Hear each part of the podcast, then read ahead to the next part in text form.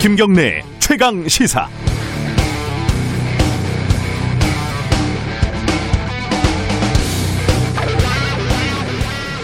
윤석열 검찰총장이 운전기사 등 직원들과 순댓국을 먹었다는 괴상한 기사들이 어제 갑자기 포털에 대거 등장했습니다. 무려, 무려 1년 3개월 전에 우연히 찍힌 동영상을 얘기하는 건데 이것들이 기사인지 뭔지는 모르겠지만 어쨌든 오랜만에 제목 100일장이 열렸습니다. 먼저 매일경제 운전기사와 순댓국 먹는 윤석열 인터넷서 동영상 화제 이게 좀 밋밋하죠. 100일장의 강호 동아일보 운전기사와 순댓국 먹는 윤석열 서민적 소탈한 일상 뭔가 좀 2% 부족합니다. 역시 100일장은 조선일보죠. 역대급 리더라는 윤석열 이번엔 비서 기사와 순댓국 먹방 너무 노골적이어서 좀 오글거리긴 하지만 명불허전입니다.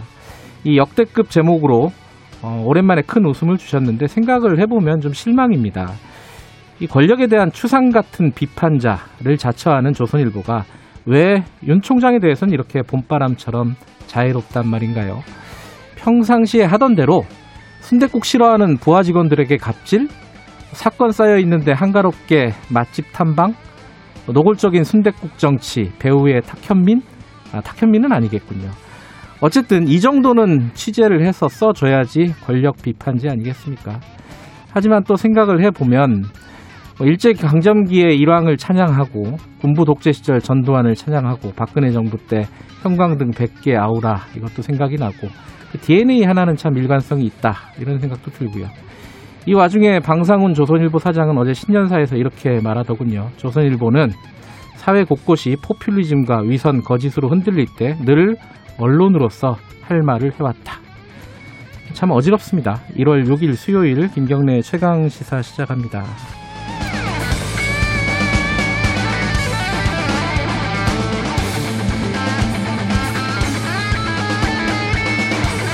김경래 최강 시사는 유튜브 라이브 열려 있습니다. 실시간 방송 보실 수 있고요. 샵 9730으로 문자 기다립니다. 짧은 건 50원, 긴 건 100원이고요. 스마트폰 콩 이용하시면 무료로 참여하실 수 있습니다. 일부에서는요.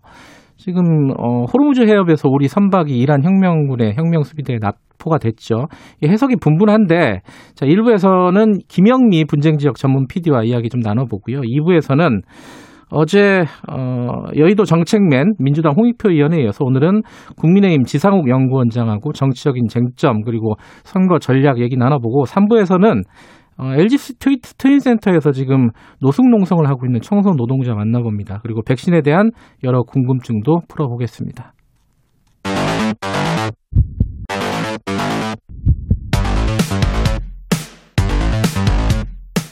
오늘 아침 가장 뜨거운 뉴스 뉴스 언박싱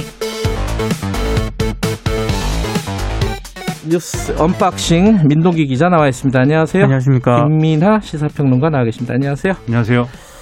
어, 이란 얘기 잠깐 하고 갈까요? 그 지금 이게 어, 우리 선박을 나포한 게 이란에서는 환경 오염 이것 때문에 나포했다 이렇게 얘기는 일단 했는데 바깥에서는 지금 우리가 지금 동결하고 있는 자금 때문이다 뭐 이런 얘기 나오고 있어요. 이게 왜 이런 얘기가 나오고 있는 거죠?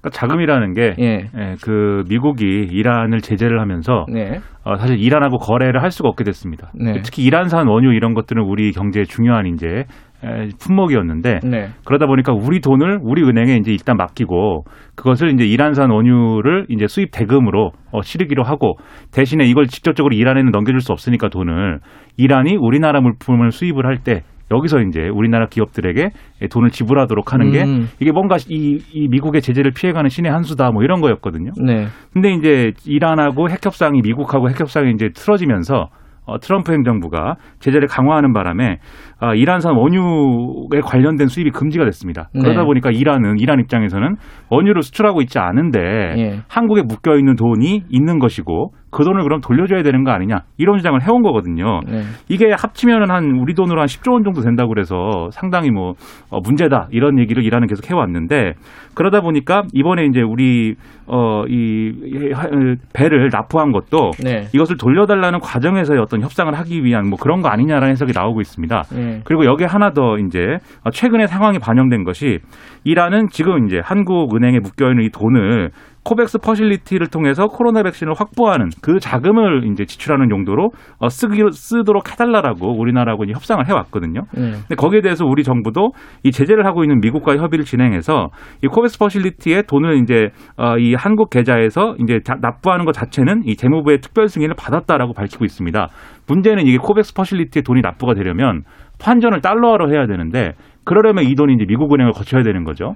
이 경우에 이란 입장에서는 미국은행에서 그러면 이 돈이 동결될 수가 있다라고 우려를 해서 지금 이 제안도 불충분하다라고 지금 주장하고 있다는 거거든요. 네. 그래서 이런 이런 차원에서 결국 이제 아, 이런 이 사건이 일어난 게 아니냐라는 해석이 나오고 있습니다.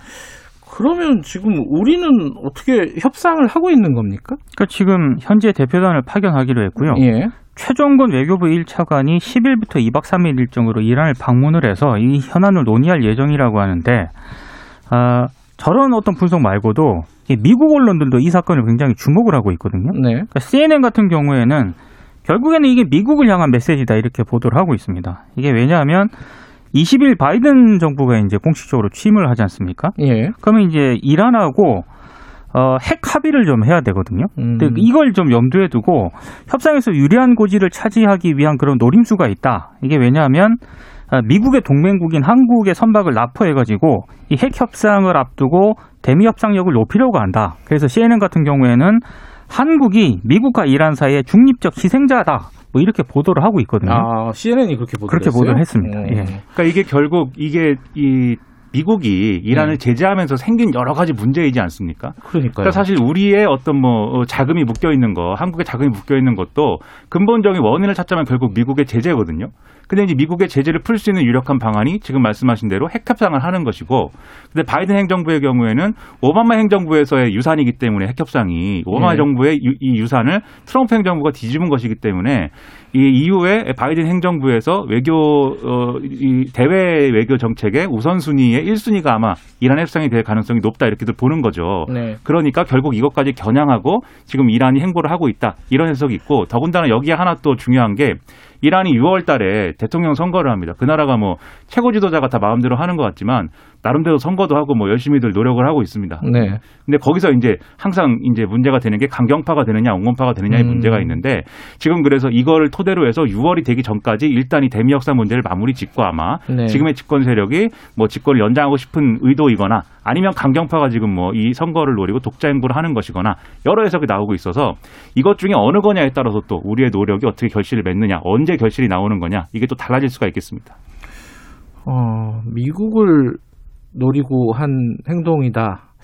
그렇다면 미국한테 해야지 왜 우리한테 그럽니까? 미국을 직접적으로 하면 예를 들면 지난번에 어, 이 혁명 수비대의 코드스군 사령관인 거셈 솔레이만이라는 사람이 네.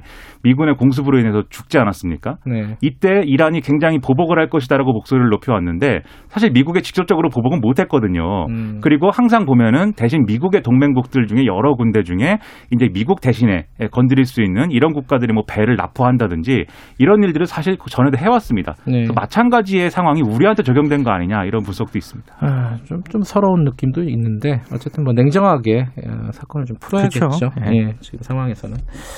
어, 우리나라 얘기 좀 해볼까요? 지금 국회에서 중대재해기업처벌법 어, 뭐, 이제 산업재해를 좀 막아보자, 이라면서 죽는 사람들을 좀 줄여보자, 뭐 이런 취지에서 지금 마련을 하고 있는데, 뭐 단식 농성도 지금 하고 있습니다. 그죠? 이게 합의가 좀 됐다는 보도들이 많이 나오고 있어요. 어떤 합의가, 식으로 됐다는 거예요? 합의가 된 부분이 있고 아직 합의가 안 된 부분이 그러니까 있는데 여야 합의를 말하는 거겠죠. 그렇습니다. 예. 그러니까 어제 국회 법사위 법안심사 소위에서 처벌 수위를 여야가 확정을 했습니다. 예. 사망 사고가 발생을 했을 때 경영 책임자에게 예. 1년 이상 징역형 또는 10억 이하 벌금형을 선고하도록 했습니다.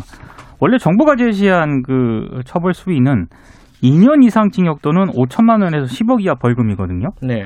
처벌 수위가 좀 완화가 됐습니다. 음. 다만 한 가지 이제 좀 새로 이제 붙은 게 징역과 벌금을 함께 선고할 수 있도록 했기 때문에 어, 제뭐 그 백혜련 더불어민주당 간사 같은 경우에는 이거 완화가 아니다라고 설명을 하긴 했습니다만 그래도 완화라는 그런 비판이 많고요. 예. 특히 정의당이 제출한 법안은 징역 3년 이상이라고 명시가 돼 있거든요. 예. 이것과 비교해서는 많이 후퇴했다라는 그런 비판이 많습니다. 벌금도 하한이 없다는 거잖아요, 그죠? 그렇죠. 벌금도 하한선을 없애버렸기 때문에 양형조 양벌 조항도 대폭 완화가 됐고요. 예. 특히 아까는 이제 경영 책임자에 대한 그런 부분이고. 예.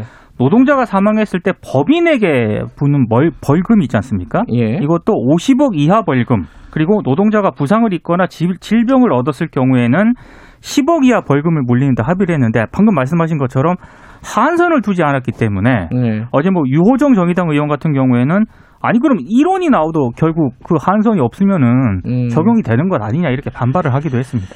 어, 뭐 다른 쟁점들도 좀 있죠. 지금 사실은 어 이게 통과되냐 마냐의 문제라기보다는 어떤 내용이냐가 이제 중요하게 되는 건데 지금 지금 말씀하시는 어떤 벌금이라든가 이런 부분에 하얀 하얀선 말고 어, 뭐 양형이라든가 이런 거 말고 다른 쟁점들도 좀 있죠. 쟁점이 너무 많습니다. 그래요. 네. 중요한 거 한두 가지만 좀.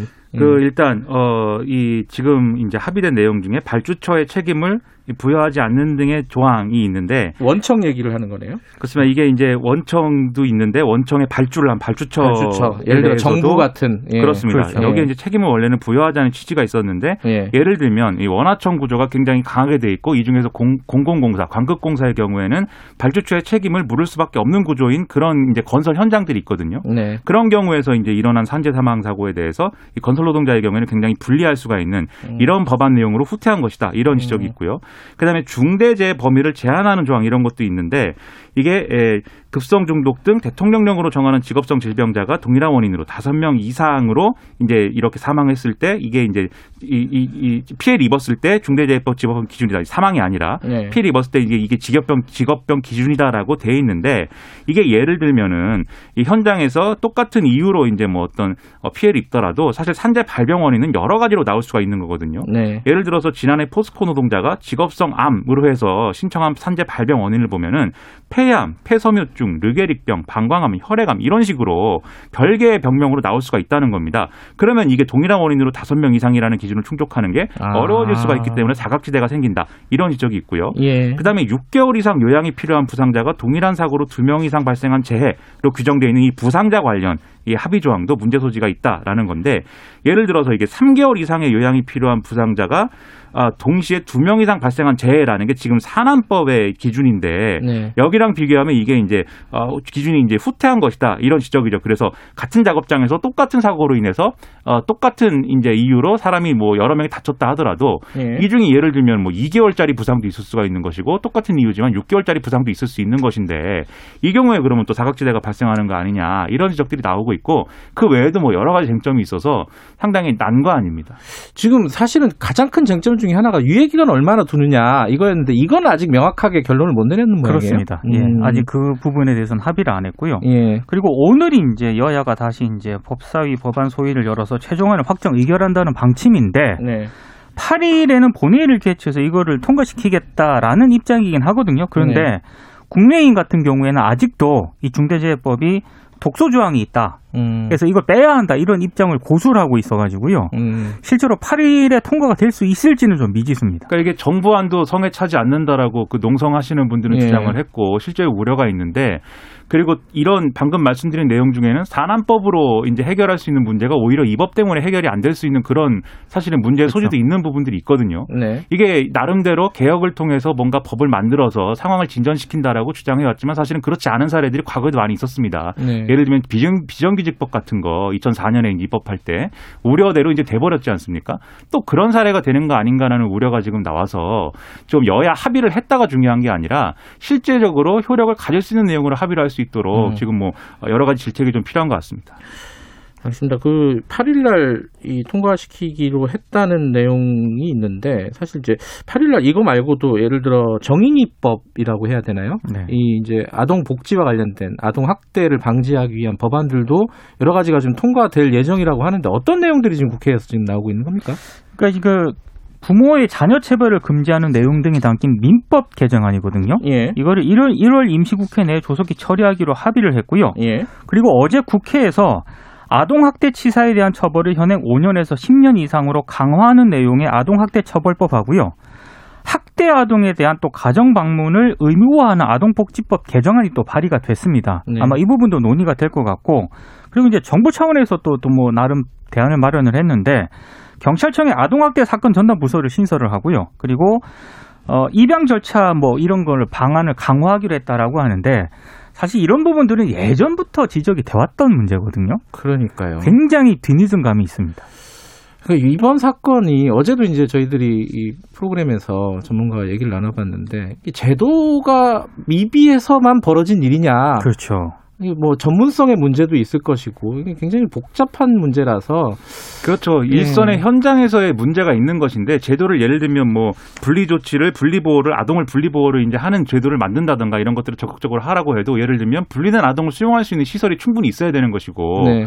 그리고 또 뭐 전문 인력을 이제 만들기 위해서 어 근속 기간을 뭐 늘려 가지고 전담 인력들이 같은 이제 그 이 아동 보호를 위한 이런 어 일을 계속 하도록 만든다 하더라도 예를 들면 이게 너무나 이제 전담 인력 인력들이 이제 이 인력이 적으면 어, 노동 강도가 굉장히 강해지고 그런 네. 막 중간에 그만두기도 하고 이래서 실제로 이제 평균 근속 기간이 2, 3년에 지금 불과한 상황이다 뭐 이런 지적도 음. 나오는 거거든요. 네. 그렇기 때문에 실질적으로 이 문제를 해결하기 위해서는 사실은 어 뭐 모든 일이 그렇습니다만 돈이 투입이 돼야 됩니다. 그래서 그렇죠. 인력을 늘리고 시설을 늘리고 예산이죠. 그렇죠. 네. 그걸 해야 되는데 지금 그거는 안 하면서 예를 들면 처벌을 강화하고 뭐 이런 뭐 여러 가지 제도적인 뭐 조치를 만들고 이런 게 지금 실효성이 있겠느냐 이런 지적이 나오고 음. 있고 그러다 보니까 뭐 여당은 추경 예산안 편성할 때 아동학대 예방 감독 인력과 보호 시설을 늘리기 위한 예산 반영을 검토한다고 하는데 이게 뭐 추경에서 해결될 일은 아니고 앞으로도 쭉 이 예산과 관련된 부분들은 정책과 연동해서 강화해 나가야 될 필요가 있다 이런 주작 지적을 많이 해야 될 것 같습니다. 아동학대 예방과 관련된 예산은 주요 선진국하고 비교하면 우리나라가 10분의 1도 안 된다고 아, 합니다. 그래요? 네.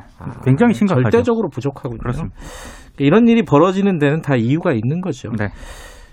뭐 국회에서 법 통과된다고 이번에 한 번에 해결된다 이렇게 생각하지 말고 그죠? 네. 앞으로 계속 좀 이거는 신경을 좀 써야 될 일인 것 같습니다. 뉴스 unboxing 오늘 여기까지 듣죠. 고맙습니다. 고맙습니다. 고맙습니다. 민동기 기자 그리고 김민하 시사평론가였습니다. 김경래 최강 시사 듣고 계시고요. 지금 시각은 7시 37분입니다. 최강 시사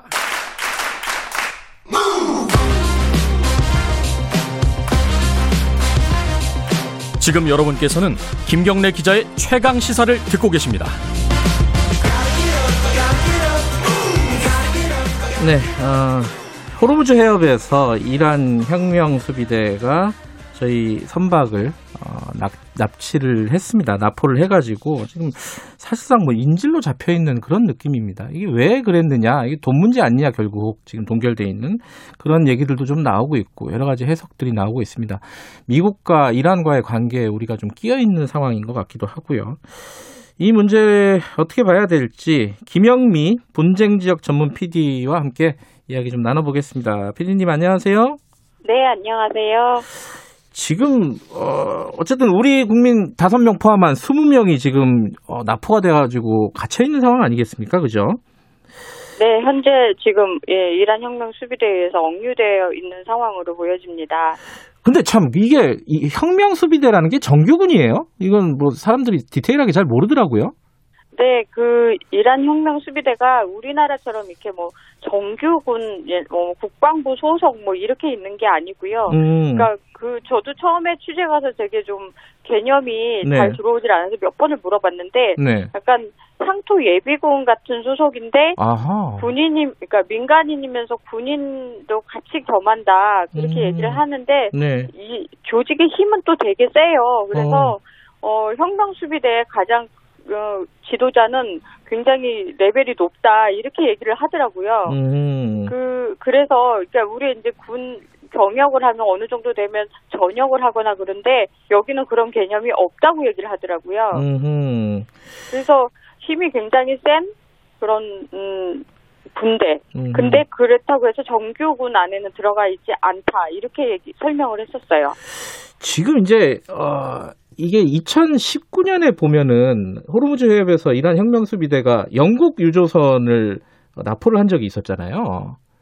네네, 2019년에. 예, 네. 그러니까 이게 이제 우리나라를 타겟으로 한 것인지 아니면은 뭐 우연히 어떻게 그렇게 된 것인지 어떻게 봐야 됩니까? 이거 당, 이 호르무즈 해협의 상황 자체들을 우리가 좀 멀리서 잘 모르니까 좀 설명을 좀 해주세요. 이 호르무즈 해협 자체가 네. 굉장히 협소한 해협이고요. 네. 이쪽을 지나가는 배가 워낙 많아요. 네. 그 해협 자체가 협소한데 거기 지나가는 배들은 굉장히 큰 배들이 지나가요. 유조선 같은 경우도 이렇게 육안으로 봐서도 우리 축구장 하나 크기 정도면 굉장히 크잖아요. 네. 그런 배들이 이제 지나가는 거예요. 음. 그러니까 그냥 이렇게 에, 뭐 작은 그런 배들이 지나가지 않기 때문에 얼마든지 이 배 어 느 배를 납포하겠다고 음. 표적을 세우면 얼마든지 할 수 있고요. 예. 매일 이렇게 그때 당시 우리 배가 납포가 될 당시에도 굉장히 많은 배가 지나가고 있었거든요. 음. 그럼에도 불구하고 어, 우리나라의 그 배가 케미호가 딱 어, 보여 그 배를 항오면 어느 정도 이 배가 지나가는 거를 노리지 않았나 이런 생각이 들고요. 음, 네. 무엇보다도 이 배가 납포다 납포되는 상황을 굉장히 그 카메라를 동원해서 잘 촬영을 했더라고요. 아 이란 측에서요? 네, 네, 그래서 그건 헬기 촬영도 하고 되게 다양한 각도로 촬영을 음. 해서 자국의 방송에 막 나갔어요. 네. 이런 거 봤을 때는 사전에 좀 준비를 하고 어, 하지 않았나라는 생각이 들거든요. 네. 이제 이란 쪽에서 어떻게 얘기를 할지 모르겠지만 어느 정도 준비가 된 상황에서 어, 한국 국적의 배들 중에 에, 계획을 하지 않았나 하는 생각이 드는 대목입니다. 예. 이게 왜 그렇게 이런 일이 벌어졌는가 이 해석은 조금 이따 여쭤보도록 하고요. 일단은 급한 게 우리 정부가 지금 청해 부대를 인근 해역으로 파견을 급파를 했다 그러는 거예요. 그죠? 그러면은 이게 뭐 군사 작전을 하겠다는 그런 의미는 아니겠죠? 어떻게 지금 진행이 되는 겁니까? 현장 현장 상황은? 그 청해부대가 거기 가서 사실상 군사작전을 할 수 있는 상황은 아니죠. 네. 거기는 말하자면 이란 구역인데 네. 이란의 해군이 다 동원되면 우리 청해부대가 이란 해군을 상대할 수가 없지요. 음, 그렇죠. 그리고 만약에 이란 군이 미사일이나 뭐 포를 쏘면 우리가 거기서 포를 쏠 수가 없죠. 음. 그렇게 되면 해전이 돼 버리는데 네. 이건 납포된 것보다 더 큰 일이 벌어지는 거예요. 그렇게 음, 되면. 네. 그래서 가능하면 무력 충돌이 벌어지지 않으려고 할 거예요. 양국이. 음, 음. 일단... 납포된 것보다 더 큰 일이 벌어졌다가는 음. 양국이 다 감당이 안 되는 사안이 벌어지기 때문에 그 정도는 충분히 양국에서 안 하려고 할 거란 겁니다. 음, 그러면 청해 부대가 파견된 것은 일종의 우리로서의 뭐 무력 시위 정도로 보면 되겠네요, 그죠? 무력 시위보다는 네. 어 우리 어, 구, 우리 국적의 국민들 다섯 명이 지금 납포돼 있는 상황이잖아요. 네. 그래서 자국민 보호에 최선을 다하고 있다는 우리 정부의 액션이라고 보여지죠. 네. 자, 그런데 이제 문제는 이게 왜 벌어졌는가를 알아야지 이제 해결이 될 거 아니겠습니까? 그죠? 근데 지금 뭐 돈 때문이다. 우리한테 어, 지금 어, 자금이 동결된 부분들 이 부분에 대한 어떤 해결을 원하는 것 아니냐 이렇게 해석이 되고 거기에 대한 뭐 협상도 진행되고 있다는 얘기가 있고요. 피디님께서는 어떻게 해석하고 계십니까? 저는 이게 한 가지만 가지고 벌어지지 않았다고 생각이 음, 들고요. 네. 여러 가지 요소가 있, 다고 생각해요. 네. 이 납포되는 사건이 벌어지는 이 시점이 이란의 여러 가지가 긴장도가 높은 시점이었어요. 음. 작년에 술레만이라고 혁명수비대 최고 지도자였던 사람이 미, 미군의 공격에 의해서 사망을 했거든요. 그렇죠, 예. 그래서 며칠 전부터 반미 시위가 이, 이, 이라크 시아파, 이란 시아파, 그러니까 이란 전체 굉장히 심하게 나고 있었거든요. 음. 그런 상황에 반미 상황, 반미 시위가 고조되고 있는 상황이었고, 네. 또, 어, 지금 현재 바이든 행정부가 지금 한 보름 앞을 앞두고 있는 상황이잖아요. 네. 그래서 말하자면 이 구역에 대한 그러니까 국제 사회에서 이란의 존재감을 좀 과시하기 위한 음. 그런 점도 좀 있다고 생각을 합니다. 음흠. 그래서 여러 가지 요소가 한꺼번에 이번 사건을 통해서 어, 터져 나오면서 어, 이란 자체는 존재감을 좀 더 과시하고 싶은 음. 그런 음. 것이 아닌가라는 생각이 들거든요. 예. 그렇다고 미국의 배, 선박을 납포를 한다든가 이런 직접적인 행동을 했다가는 예. 미국과 전면전을 해야 되잖아요. 예. 그러니까 약간 어 전면전을 피해가는 간접적인 걸로 한국의 선박을 납포한 거 아닌가 이렇게 추측을 합니다. 그런데 이거 미국을 만약에 대상으로 한 어떤 그 이란의 액션이라고 보면은 그 미국과 관련된 나라는 굉장히 많잖아요. 근데 왜 하필이면 우리나라라는 이게 참 궁금해요, 사실은. 그 우리 이전에 네. 한국 배 하, 한국 선박만 납포한 게 아니라 인도 선박도 납포한 적이 있어요. 아 그래요? 네, 음. 똑같은 어, 이유를 댔어요. 음. 환경 오염을 시켰다고. 아 그렇습니까? 예. 네, 그래서 어, 꼭 한국 배가 아니라 음. 입맛에 맞게 어느 나라 배도 음. 이란은 자기네 정치적 목적에 따라서 그때그때 네.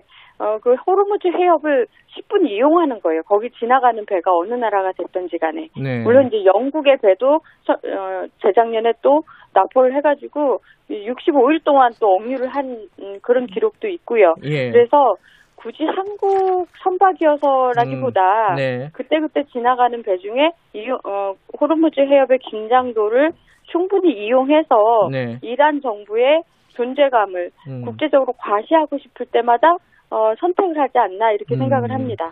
근데 지금 이란으로서는 지금 미국 바이든 행정부가 들어오면은 어, 다시 협상을 좀 해야 되는 상황이잖아요. 근데 이렇게 좀 강경한 어떤 액션 그리고 이런 어떤 긴장 국면을 만드는 게 도움이 되는 건가요? 이란한테는 어떻게 되나요? 만약에 미국 선박을 납포를 했으면 정말 강경한 게 되는 거죠. 음. 근데 우회술로 해서 네. 한국 선박을 납포했기 때문에 강경인지 아닌지 그거에 대해서 약간 돌아가는 전술을 쓴 네. 거예요. 예. 그렇기 때문에 직접적으로 미국을 공격한 게 아니잖아요. 음흠. 그래서 미국이 비난 성명을 낸들 아, 미국과는 상관이 없다라고 네. 이란 정부는 충분히 명분을 내세울 수가 있는 거죠 지금은. 예. 근데 우리 입장에서는 뭐 이게 참 서러운 그런 느낌도 있는데 미국이 좀 본인이 문제의 어떤 시발점이라고 하면은 미국이 적극적으로 좀 해결을 해야 되는 상황 아닙니까 이거를 우리한테 맡겨놓을 게 아니라 어떻게 지금 진행이 되고 있어요? 어 사실 그 소호가 안을 들여다보면 그렇지만 겉으로는 미국이 끼어들 새가 없어요. 아하. 미국 선박을 어떻게 한 것도 아니고 지금 이란 정부가 예. 여기에 미국이 끼어들 게 하나도 없거든요. 네. 선, 납포를 한 건 한국 선박이고 네. 어, 지금 현재 그 자금을 동결한 건 한국 은행이에요. 음흠. 그렇기 때문에 여기에서 뭐 미국이 끼어들 공식적인 이 이유는 없는 거거든요. 음. 그래서 저는 사실 이게 어, 한국 정부와 이란 정부 간에 네. 어, 외교적인 그런 선상에서 테이블 위에 올려놓고 해결해 될 사안이라고 생각을 하고 네. 미국 정부가 나서서 이게 더 복잡해질 수도 있는 사안이 아닐까라는 음. 생각이 들거든요. 네. 사실 사이가 나쁜 건 이란과 미국이거든요. 네. 원칙적으로. 네. 그리고 한국과 이란은 어 미국만큼 사이가 나쁘지는 않아요. 음. 그래서 충분히 이거는 어 이, 한국 외교부와 음, 이란 외교부 사이에 네. 충분히 대화가 가능하지 않을까라고 생각을 합니다. 네, 우리도 이제 외교부에서 사람을 좀 파견해서 협상에 임하고 있다고 하는데 지금 나오는 얘기는 이 동결된 자금을 백신 구입 자금으로 좀 쓸 수 있게 하겠다. 뭐 이런 내용이에요. 이게 가, 현실 가능한 거라고 보세요? 음, 지금 현재 미국에서 한 경제 제재에는요. 네. 다른 거를 예, 그 이란 정부가 쓸 수는 없어요. 그러나 음. 백신을 쓴다면 가능해요. 왜냐하면 이거 인도적인 소비이기 때문에 아하. 이 이거는 가능한 거예요. 예. 근데 지금 현재 이란이 코로나 아, 이 팬데믹을 맞으면서 예. 백신이 너무 간절하거든요. 음흠. 그리고 피해도 크고 심지어는 그 이란 정부의 주요 인사들 중에 코로나로 인해서 많이 사망도 하고 네. 국민들도 굉장히 지금 민심이 안 좋거든요. 코로나 네. 사태를 제대로 대비하지 못한 상황이라서 네. 그런 상황이기 때문에 이란 정부 입장에서는 뭐 얼마가 되든 음. 어, 백신을 확보할 수만 있다면 그것만큼 가장 지금 필요한 간절하게 필요한 상황이기 때문에 아마도 음. 그, 음, 이게 인도주의적인 차원에서 이 자금이 백신으로 풀려난다면 그거는 굉장히 이란 정부에서는 간절하게 필요할 거라고 음. 생각을 합니다. 근데 지금 그 우리 정부가 그런 의사를 갖고 있고 미국도 승인을 했다는 건데 이란은 이 자금을 어차피 그 백신 자금으로 쓰려면 미국을 한번 거쳐야 되기 때문에 미국이 다시 막아버리면은 어떻게 하느냐 이런 의심을 계속해서 얘기가 잘 안 풀린다 이런 보도가 있어요. 이거 어떻게 해결해야 됩니까? 미국이 역시 또 입장을 좀 분명하게 밝혀줘야 되는 부분 아닌가요? 지금 상황에서 예. 음, 코로나 백신이나 뭐 인도주의적인 차원의 그러니까 의약품이거든요. 네. 그래서 이거는 미국 쪽에서도 이걸 안 풀어줄 명분이 없다고 생각하거든요. 음. 그러면 이란 사람들 코로나 지금 이렇게 해서 난리가 나서 사람들 다 죽어가는데 네. 매일 지금 음, 사망자가 나오는 상황에서 미국 정부가 계속 묶어놓을 수 있는 만한 명분은 없다고 생각을 합니다. 음. 이 과정에서는 어, 세계 새 정부가 충분히 논의가 될 거라고 생각하고 네. 문제는 이게 시간이 얼마나 걸리냐. 음. 그동안 우리 선원들이 억류가 돼 있는 게 이게 문제인 거죠. 예. 지금 그 혁명 수비대 사람들이 우리 한국 선원들을 계속 억류를 하고 있는 상황이면 네. 만에 하나 배 안으로 코로나 바이러스가 들어가면 그게 아. 더 위험한 상황이 되는 거지 아. 외교적으로 이게 풀리지 않을 거라는 생각은 음. 안 합니다. 음. 그래서 억류돼 있는 동안 제일 중요한 건 우리 선원들의 안전 문제가 제일 중요하다고 생각을 합니다. 네, 그러니까 말씀하시는 건 시간이 좀 걸릴 수는 있겠지만은 외교적으로는 충분히 해결될 수 있는 상황이다라는 거네요. 뭐 소말리아 해적이나 나이지리아 해적은요 네. 협상을 보려면 주체를 알 수가 없어요 일단 음. 그리고 항상 이렇게 시간이 너무 걸리고 네. 또 누가 얼만큼을 원하는지 또 어, 몸값을 또 요구하고 그리고 그거에 대한 또 협상을 해야 되고 근데 이란은 유엔에 가입된 국가예요 그래서 음. 어느 정도 외교 라인을 통해서 할 수 있는 충분한 여지가 음. 있고 음. 또 이란에도 우리 한국 대사관이 있습니다. 예. 그래서 외교 라인을 통해서 충분히 얘기가 가능할 거고 예, 또 예. 그들이 내세우는 그런 원인들 저 납포한 이유들이 있잖아요. 예, 예. 환경 오염이라는 거. 알겠습니다. 그거에 대해서도 충분히 재발 방지나 알겠습니다. 여기까지 드릴게요. 예, 김영미 PD였습니다.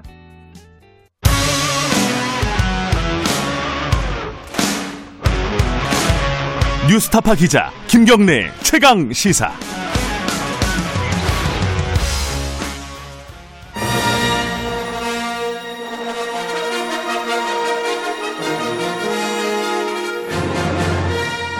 정책 브레인들이 최강 시사에 떴다. 여의도 정책맨. 네, 어, 김경래의 최강 시사 2부 시작하겠습니다. 오늘도 어, 스타워즈 음악과 함께 웅장하게 한번 시작해 봅니다. 여의도 정책맨 어, 여야의 싱크탱크 수장들과 함께하고 있습니다. 어제는 저희들이 민주당 음. 홍익표 민주연구원장 모셔서 얘기를 좀 들어봤고 오늘은 국민의힘 지상욱 여, 여의도 연구원장 모셨습니다. 할 얘기가 여러 가지가 많습니다. 최근에 이제 선거 얘기도 좀 해야 되고 현안들도 있고 전체적으로 좀 보수의 재건 뭐 이런 어떤 국민의힘의 방향성에 대한 얘기도 할 수 있는 데까지 한번 해보겠습니다. 지상욱 연구원장님 안녕하세요. 네 안녕하십니까. 새해 복 많이 받으시고요. 네 새해 복 많이 받으십시오. 청취자 여러분들한테 새해 인사 간단하게 하시죠. 네 청취자 여러분 안녕하십니까. 네. 국민의힘 여의도 연구원장 지상욱입니다. 네. 아, 새해 복 많이 받으시고요. 아, 코로나로 얼마나 힘드십니까? 그럼에도 불구하고 저희가 제대로 못해서 죄송하다는 말씀 드립니다. 어, 신축년에는 좀 더 여러분 삶에 도움이 되는 긍정적이고 희망, 기대가 있는 그런 정책으로 어, 선보이도록 더욱 노력하겠습니다. 오늘 하루도 건강하고 즐거운 하루 되시면 감사하겠습니다. 아, 무슨 선거 출마 선언하듯이 새해 인사를 해주셨습니다. 네. 원래는 이 좀 마스크 좀 벗고 이 잘생긴 얼굴을 좀 보여드려야 되는데 저희 코로나 상황 때문에 마스크를 쓰고 진행을 하고 있습니다. 어, 선거 얘기는 어차피 좀 길어질 것 같으니까 뒤로 좀 미루고요. 네. 현안 얘기 몇 가지 좀 여쭤볼게요. 일단은 사면 얘기부터 좀 여쭤볼까요? 이거 민주당에서 꺼낸 얘기인데 네. 국민의힘 반응이 어 뭐랄까 처음에는 좀 안 나왔었어요. 여기에 대해 가타부타. 나중에 이제 뭐 어, 정리가 되면서 나오긴 했는데 이거 어떻게 보십니까 사면 얘기는?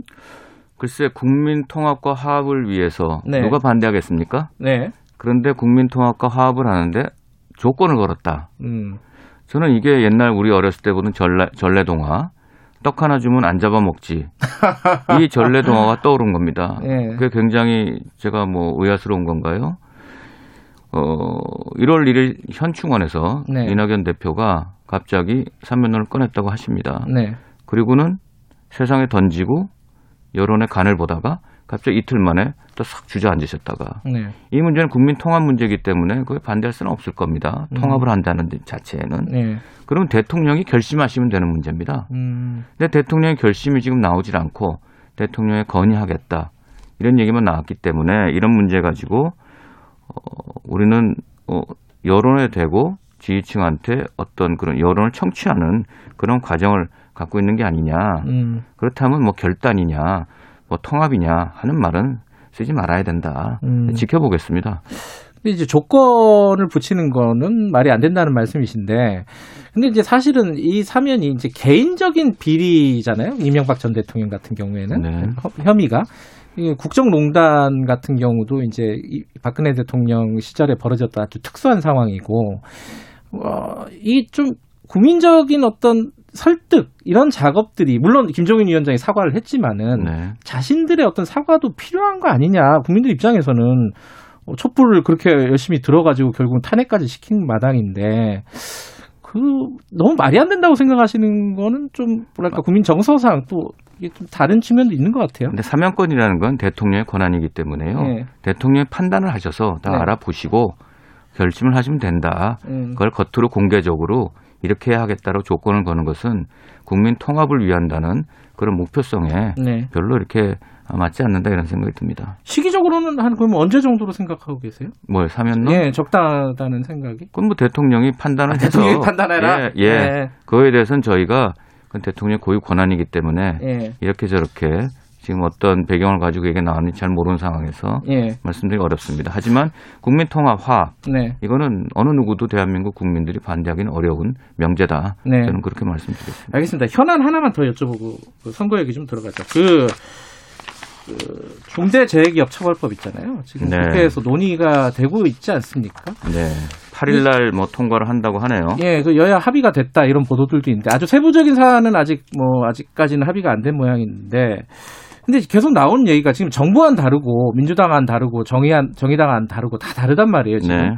근데 국민의힘은 너무 소극적인 거 아니냐 뭐 이런 얘기들도 있어요. 어떻게 평가하세요? 어, 우리가 보수당으로서 지난 과거에 이렇게 해온 네. 그런 궤적을 보면은 어, 분명히 한계가 있는 걸로 보이는 건 맞습니다. 네. 하지만 지난번에 우리가 어, 정의당 강미 대표를 같이 모시고 네. 당 지도부하고 그 관계자들 모시고 간담회를 하지 않았습니까? 여행 예. 주체로. 엄청난 내부 반발을 무릅쓰고 노력을 하려고 한 것은 인정을 해 주시길 바라고요. 예. 문제는 정부 법안을 가지고 지금 여당인 180석인 민주당이 예. 그동안 모든 걸 다 해오지 않았습니까? 예. 김용균 씨 어머님도 말씀을 하셨지만 왜 이 건은 자꾸 이리저리 회피하면서 야당 탓을 하느냐 이런 얘기를 하셨는데요. 네. 저는 여기서 지금 말씀드리는 게 이번에 나온 그 법안서에 나온 안을 보면 징역은 1년 이상, 예. 또 벌금은 10억 이하, 예. 이걸 다시 해석해서 보면 조합이 어, 징역을 가는 조건은 굉장히 까다롭게. 음.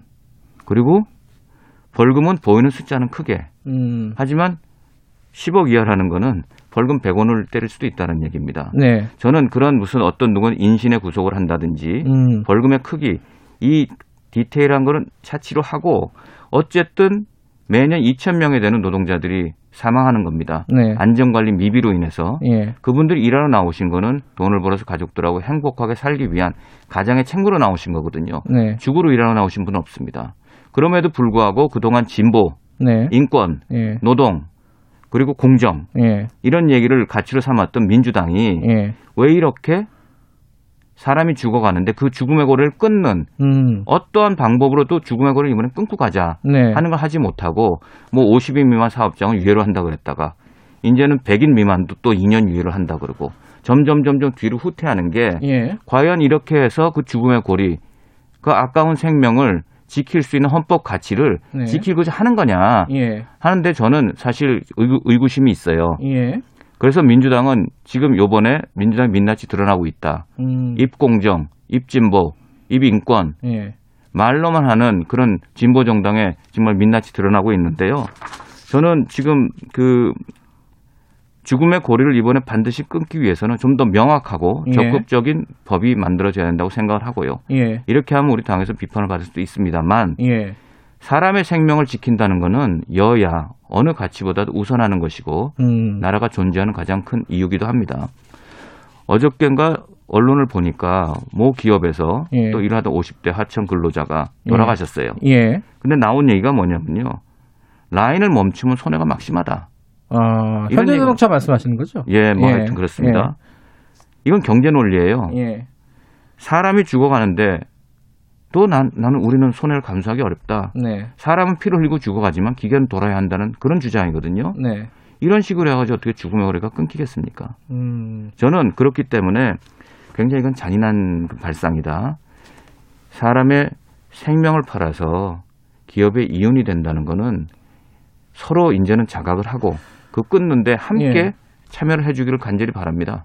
근데 지금 말씀하시는 게 민주당을 비판한 거일 수도 있지만은 네. 지금 여야 합의안을 비판하시는 거잖아요. 저는 그래서. 여야 합의안의 내용이 이렇게 예. 하는 것이 과연 예. 그 죽음의 고리를 아. 이번에 끊을 수 있느냐 하는데 저는 자신이 없다. 부족하다는 말씀이시네요. 저는 이, 렇게 했을 음. 때 계속 사망자가 나온다면 어떻게 할 것이냐. 네. 지금 보십시오. 1년에 2천 명이 나오시는데 네. 사망자가 예. 그중에 1,250명은 50인 미만 사업장에서 나오는 겁니다. 네. 그럼 박주민 아니, 박주민 의원 아니, 네. 4년 동안 유예를 줬잖아요. 예. 그럼 민주당은 그렇게 인권 운운하는 분들이 이번에 동부구치소도 마찬가지입니다만 예. 4년 동안 5천 명의 노동자가 죽어 나가는 거에 대해서는 네. 팔짱을 끼고 있겠다. 음. 왜? 기업에 이익에 저해가 된 어떤 그런 우려 때문에. 네. 그러면 5천 명이 죽어서 기업에 이익이 된다면 그 기업은 그런 걸 포기해주고 어떻게든지 원하청의 어떤 그런 안전 비용에 대한 담보라든지 네. 또 책임이라든지 또 공무원 책임이라든지 이게 다 빠지잖아요 지금. 음. 그래서 만약에 이렇게 법을 만들었는데 계속 사망자가 나온다면 누가 책임질 거냐. 네. 어떤 당... 법안의 내용보다도 예. 어떠한 법을 쓰더라도 즉각적으로 사망자가 안 나오게끔 네. 하는 것이 돌아가신 희생자들에 대한 그런 도리고 지켜나가야 될 가치다. 이렇게 생각합니다. 아직 뭐 논의할 시간이 있으니까 뭐 주상욱 원장께서 좀 영향력을 좀 발휘하셔야 되는 거 아닙니까? 그러면 뭐 저는 제 의견을 계속 음. 얘기했고 네. 지난번에 경향신문하고 인터뷰를 해서 네. 이번엔 민주당이 틀었고 정의당이 옳다라는 음. 어떤 주제로 네. 인터뷰 내용을 한 적도 있습니다. 음. 사람의 생명은 어떤 가치보다 소중하다. 알겠습니다. 지금 여야 합의안도 좀 지금 상황을 개선하는데 약하다 이런 네. 말씀이시네요. 그죠? 예, 저는 저는 저는 아쉽다. 음. 그리고 속상하다. 네. 아프다. 예. 그런 말씀드리고 싶습니다. 알겠습니다. 그럼 뭐 8일까지 그래도 며칠 시간이 있으니까 한번 네. 좀 지켜보도록 하겠습니다. 선거 얘기는 오늘 하는 데까지 하고 네. 다음 주에 뭐 이어서 좀 해보겠습니다. 그럴까요? 일단은 지금 이제 국민의힘으로 이름을 바꾸고 여러 가지 이제 변화들이 있었습니다. 김정인 위원장의 어떤 사과, 뭐 전직 대통령에 대한 사과, 5.18에 관련된 사과 이런 것들도 있었고, 어, 뭐 쉽게 말하면 뭐 좌클릭이라고 할까요? 뭐 그렇게 평가하는 쪽도 있고 서진 정책이라고 얘기하기도 하고 여러 가지 그런 변화들이 있었는데 그 변화들이 좀 실질적으로 어떤 성과들이 나타나고 있습니까? 어떻게 보세요? 저는 나타나고 봅니다. 어떤 부분이요? 예를 들면 서진 정책은 지역적인 건데요. 네. 호남이 우리나라 국민이 아니다? 아니죠. 예. 같은 국민이기 때문에 예. 우리가 그동안 호남의 지지를 받지 못했다면 우리가 부족한 점이 무엇인가 네. 생각해서 그분들한테 우리 진심을 알려서 신뢰를 회복하는 그런 어, 노력이 필요한 거고요. 네. 그걸 서진 정책으로 표현하는 건 좋습니다만 네. 좌클릭 아닙니다. 음. 예전에 우리가 탄핵 이전에 우리를 지지했던 지지층들이 많이 떠났는데 네. 지금 속속 돌아오고 있는 게 네. 소위 말해서 우리가 지난 과거의 구태 또 잘못한 점에 대해서 진정으로 반성 사, 사과를 했고 네. 그다음에 그동안은 보수적으로 너무 보수적으로 다루지 않았던 개혁적인 어젠다 같은 걸 먼저 김정일 위원장이 던지고 나가시면서 네. 아 국민의힘이라는 집단이 이제 변하고 있구나 음. 하는 진심을 중도층과 떠났던 집토끼들 네. 돌아봐주고 속속 돌아와주고 있는 그런 입장이 요새 나오는 당 지지율하고도 관련이 있다 이렇게 봐주시면 되거든요. 음. 예, 그래서 저희는 굉장히 고무적으로 하지만 그 수치에 연연하지 않고 우리는 우리 할 일만 한다. 그리고 그 결과는 어, 국민께 정말 그 평가를 그 어, 맡기는 그런 자세로 일하고 있습니다. 근데 그 반대쪽에서는 그렇게 얘기하잖아요. 그 국민의힘이 잘해서가 아니라 민주당의 어떤 실책 때문에 반사이익 정도 보는 거 아니냐. 음, 그것도 분명히 있습니다. 예. 하지만 반사이익이 있더라도 한동안 제가 이렇게 민심을 조사해 보면 네.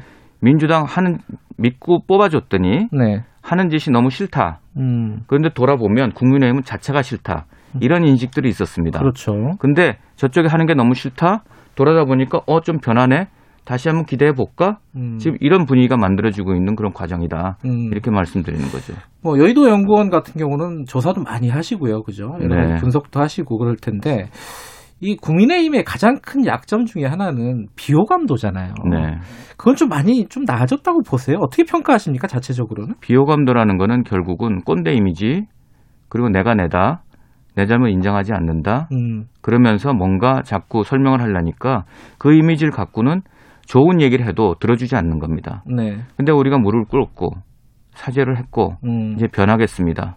그리고 기득권층을 보호하는 것이 아니라 네. 약자들을 위해서 지금 팡팡팡 한 걸음 한 걸 나서고 있는 것들이 굉장히 소구력이 있다. 음. 그러니까 이제 점점 우리가 얘기하는 거에서 귀를 열어주시고 있는 과정이거든요. 네. 그래서 비호감들 많이 줄었다, 음. 줄고 있다. 음. 그러나 조심해야 될 건 또 옛날로 돌아가면 한 방에 다시 돌아갈 수 있는 한 거죠. 방에 돌아갈 수 네, 있다. 그럼요. 어. 그래서 말 조심해야 되는 거고 네. 그 말의 표현도 국민 정서에 네. 공감 지수에 맞는 표현들이 나와야지 음. 정말 뭐 이조 시대 때 그런 얘기들이 나와서는 음. 조선 시대에는 안 된다. 조심해야 된다. 그리고 성실하게 열심히 해야 된다 그렇게 생각합니다. 그러니까 연구원장께서 평가하시기에는 그래도 꽤 성과가 있었고 비호감도도 많이 이제 좋아졌다는 네. 말씀이신데, 네. 근데 실제로 지금 이제 서울 부산시장 선거를 앞두고 있지 않습니까? 네. 뭐 여론조사 이런 거 보면은 국민의힘은 안 보이고 음. 야권에서는 음. 지금 서울시장만 해도 안철수 후보만 보인단 말이에요. 네.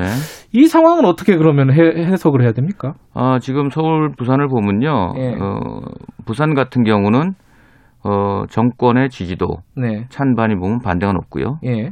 그 다음에 여야 후보를 놓고 뽑을 때 누굴 뽑겠냐 야권이 높고 네. 정당 지지도도 어, 우리가 높습니다. 네, 네. 이게 일치됐고요. 예. 서울은 문재인 정권에 대한 반대가 높고 그다음에 보궐선거 때 누가 나오냐 하면 야권 후보를 찍겠다는 게 높고 하지만 정당 지지도는 저희가 좀 아직 조금 낮은 그렇죠. 그건 약간 좀 그 괴리가 있거든요. 예. 그 이유는 우리 당의 단일 후보가 아직 나오지 않았습니다. 음. 우리 당이 내세우는 대표전 내세우지 않았기 때문에 네. 그런 현상이 나타나는 것이고 예. 앞으로 나오는 아직 대선 주자도 마련이 안 됐고 예. 해서 나오는 현상이지 우리 단일 후보가 나와서 국민들한테 이런 걸 하겠다고 소구를 하면 네. 그때 분명히 바뀐다. 음. 부산과 같이 동조 현상이 생길 거라고 좀 믿고요. 예. 예. 근데 지금 그 국민의힘에서 유력한 후보로 지금 거론되는 분들이 뭐 나경원 의원 전 의원하고 오세훈 전 시장하고 이런 분들이잖아요. 네. 근데 좀, 어, 뭐랄까, 지금 국민의힘의 변화의 어떤 움직임과는 조금 괴리가 있는 후보들 아니냐? 이런 평가들도 일부 있어요. 어떻게 보세요? 아니, 그분들 아직 출마 선언 안 했고요. 출마할까 말까 그러고 있는데, 네. 그렇기 때문에 지금 우리 당에 여러분들이 나오셨지만 네. 서로 경쟁해서 단일 뽑지 않아서 네. 밖에 있는 안철수 후보가 네. 지금 이렇게 부각이 되는 게 있습니다. 네. 근데 저는 하나 묻고 싶은 게 어, 이분이 서울시장 출마를 하면서 선언한 게 이제 야권 후보 단일화거든요. 네. 저는 정책인 알박기라고 지난번 말씀드린 적이 있었어요. 어저께 어떤 사설을 보니까 어, 단일화 오수생이라는 표현이 있었고 음. 오늘 아침 중앙일보도 인터뷰를 하신 걸 보니까 그분이 말씀하신 게 국민의힘엔 절대 입당 안 한다. 음. 이유는 국민의힘 입당을 하면 중도와 진보층의 표를 자기가 얻기 힘들다. 음. 이게 무슨 얘기인지 잘 모르겠어요. 이분의 정체성이 도대체 뭐냐. 음흠. 이분이 지난번에 보면 박원순 시장을 만든 분이죠. 네. 또 문재인 대통령을 단일화하고 만들려고 노력한 분이죠. 네. 그다음 민주당 대표를 한 분이죠. 그리고 있다 거기서 안 되니까 나와서 극중주의 하면서 뭔가 당을 만들어 사시는데 지금 이분이 단일화를 성공을 하려면 결국은 각 당에 있는 지지자들한테 네. 정말 동, 감동적인 어떤 동의를 구해야 됩니다. 음. 우리 당은 우리 지지자들한테 이분이 왜 우리 당의 정치성과 맞는지를 설명해서 그분들 이해를 해야 되고 또 저쪽 분들은 왜 정말 이분이 갑자기 보수에 대해서는 진절, 보수라는 단어에 진절이 치신 분이거든요. 네. 근데 갑자기 보수당에 와가지고 같이 연합을 해서 선거를 치르겠다 하는지 서로 간에 그런 감동적인 동의가 없으면 이 단일화는 거품이 빠지고 말다. 그렇기 때문에 이분이 하시는 지금 중앙일보에서 얘기를 하시는 아니 보수랑 연대를 한다고 하면서 진보를 놓칠 수 없다. 그렇다면 제가 볼 때는 이거는 가슴이 없고 계산만 하는 정치를 하려고 하시는 거다. 음. 그런 것 때문에 저는 굉장히 문제가 있다고 생각합니다. 단일화가 꼭 필요하지 않다 이렇게 보실 수도 있는 건가요 지금? 아니 일단은 그거는 최후에 네. 막판에 갔을 때 우리가 판단할 수 있는 거고요. 네. 지금 아직 우리 당의 경선 룰 어떻게 할 건지 후보들이 다 나와서 네. 정해져 가지고 어떤 후보가 나왔다. 네. 이 단일 후보와 나중에 밖에 있는 안철수 후보하고 그때 네. 가서 경쟁력 조사하면 네. 아마 우리 김경래 진행자님도 아 지금 나오는 숫자하고 많이 네. 다르구나. 우리 후보들은 쫙 지금 나열을 했지 않습니까? 예. 그럼 다 쪼개지는 거거든요. 분산되는 음. 거고 음. 이분 밖에 혼자 있습니다. 범야권 후보로. 예. 그건 착시 현상이 있다. 그렇기 때문에 단일화를 막는 건 아니지만 네. 우리 후보를 만들어 놓고 음. 그게 국민의 명령입니다. 네. 그렇기 때문에 그 국민의힘 중심으로 후보를 내야 된다는 여론이 많은 거고요. 예. 그래서 거기서 우리는 좀 더 좋은 정책을 마련하고 예. 변하는 모습을 가지고 서울시장 선거에 승리하고 대선을 가야 예. 그래야 올바른 국민의힘 모습으로 선거를 대선을 잘 치를 수 있다. 예. 그렇지 않으면 정치공학으로 빠져버리면 그 모든 우리가 잘할 수 있는 노력을 다 어, 상실하고 만다. 알겠습니다. 2057님이 어, 2007님이 어, 보수라는 탈을 쓴 자들에게 끌려다니지 말고 진정한 보수 한번 만들어 주세요. 이런 문자 보내주셨습니다. 네. 동의하시죠? 예, 저희는 기득권적인 보수를 버리고 개혁 보수를 하겠다고 오랫동안 애를 써왔고요. 지금 김정인 위원장께서 하시는 것도 개혁적인 어떤 보수를 갖춘 그런 그 행보라고 저희는 알고 있습니다. 뭐 코로나라든가 부동산 그리고 대선 얘기는 다음 주에 해야 될 것 같은데 마지막으로 간단하게 한마디만 여쭤볼까요? 네. 국민의힘에게 윤석열은 무엇입니까?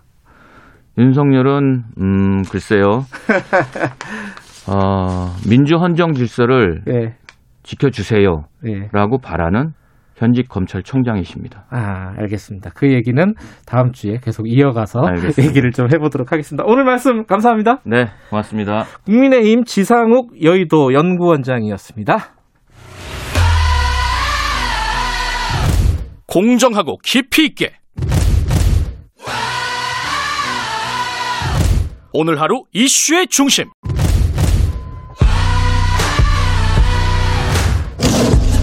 김경래 최강 시사.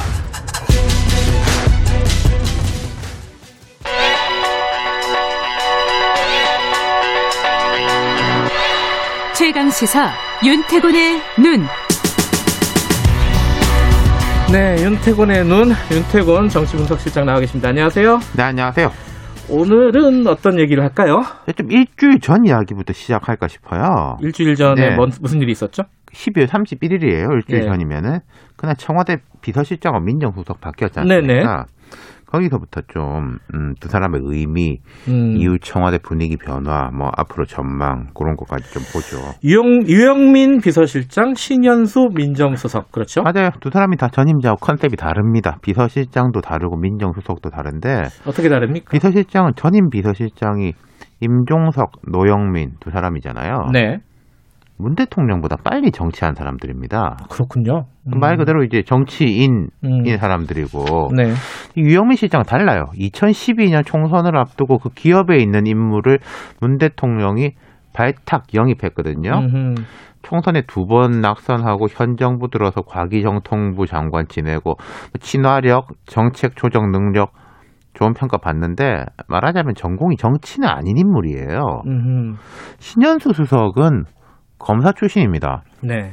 이 정부 들어서 민정수석들이 조국, 김조원, 김종호 다 비검사만 뽑은 네, 건데. 검사 출신 그리고 참여정부 때 청와대 근무 경험이 있지만은 2012년 대선 때부터 문 대통령 돕느라고 정치 쪽에 발을 들였고 현 정부 출범 이후에 이제 국정원 기조실장 좀 지냈거든요. 예. 네. 그러면은 이 두 사람의 공통점이라고 하면은 일단은 뭐 문재인이 발탁한 사람, 문재인의 사람 아, 그렇죠. 이렇게 되나요? 청와대에서 일하는 사람들은 다 대통령 사람들이지만은 네. 두 사람은 아예 이쪽에 대한 커리어 시작부터가 문 대통령하고 함께했다. 뭐 조국 수석, 조국 전 장관 같은 경우에는 뭐 시민 사회라든지 이런 쪽에서 원래 이제 그 기반이 있었던 거잖아요. 네. 두 사람의 정치적 기반은 그냥 문재인이에요. 음, 그 문재인 대통령과의 이런 관계는 어떤 의미를 가집니까? 자, 이게 대통령이 집권 4년 차가 되면은 지지율하고 별개로 일이 익숙해집니다. 아, 대통령이란 그렇겠죠. 일이 예. 예. 자기하고 좀 더 가까운 사람, 뜻을 구현할 수 있는 사람, 뜻을 투영할 수 있는 사람을 쓰고 싶어요. 네. 노무현 전 대통령의 마지막 비서실장이 문재인 비서실장이 아 그랬군요. 맞아요. 예. 문재인 비서실장 그때로 가서 보면은 원래 정치했던 사람 아니고 음. 노무현의 인물이고 노무현의 친구고 음. 그런 캐리어 커리어였잖아요. 네. 약간 비슷해요. 음흠. 근데 이게 이제 장단점이 있는데 네. 그러면은 결국 예스맨 되는 거 아니냐. 대통령 사람이고 정치적 기반이 따로 없으니까. 네. 뭐 그런 것도 있고 오히려 더 가감 없이 대통령한테 쓴소리를 할 수 있다. 뭐 음. 바깥에 고리들이 없으니까. 네. 근데 이게 어떻게 될지는 좀 두고 보고 네. 결과적으로 평가해야 되니까 두 사람 등장과 더불어 분위기가 바뀐 건 보여요. 분위기가 어떻게 바뀌었다는 얘기죠? 지금 그 뜨거운 논란이 되고 있는 사면 논란. 예. 1월 1일에 이낙연 대표가 사면 이야기 꺼냈죠. 그랬죠. 이게 뭐 대통령하고 교감이 있니 없니 그러고 있지만은 그 뭐 이낙연 대표는 대통령의 뜻을 내가 총리 때부터 짐작하고 있었다. 이 정도로 지금 이야기를 음. 하고 있습니다. 그리고 여기 좀 묻혀가고 있지만은 정세균 총리가 같은 날 의사 국시 실시 음. 이야기했단 말이에요. 네. 이게 뭐 구제냐 조기 시험이냐 표현은 좀 다른데 네. 어쨌든 그 뭐 본질은 시험 이 연초에 본다 이거 아닙니까? 음, 일종의 예. 구제해 주는 거죠. 결과적으로 네. 보면은. 그럼 이 큰 맥락에서 보면은 당 대표하고 총리란 투톱이 핵심 지지층하고는 좀 거리가 있는 이야기를 꺼냈단 말이에요. 음흠. 그럼 그게 12월 31일에 청와대 개편하고 따로 노는 거겠냐? 저는 이거 큰 맥락에서 같이 가는 거라고 음. 본다라는 말씀이에요. 핵심 지지층하고 좀 거리가 있다는 말씀도 하셨는데 반발이 좀 셉니다. 그렇죠? 그렇죠. 그러니까 이게 지난해 연말에 우리가 생각해 보면 12월 뭐 한 중순 음. 추미애 장관의 윤석열 검찰총장에 대한 강공 드라이브하고 중반 정반대 방향이잖아요. 네. 그 말씀하신 대로 대로 핵심 지지층과 거리가 있죠. 하지만 사실 민주당 내에서도 사면 불가피론을 주장하는 사람 꽤 됩니다. 음. 이야기해 보면은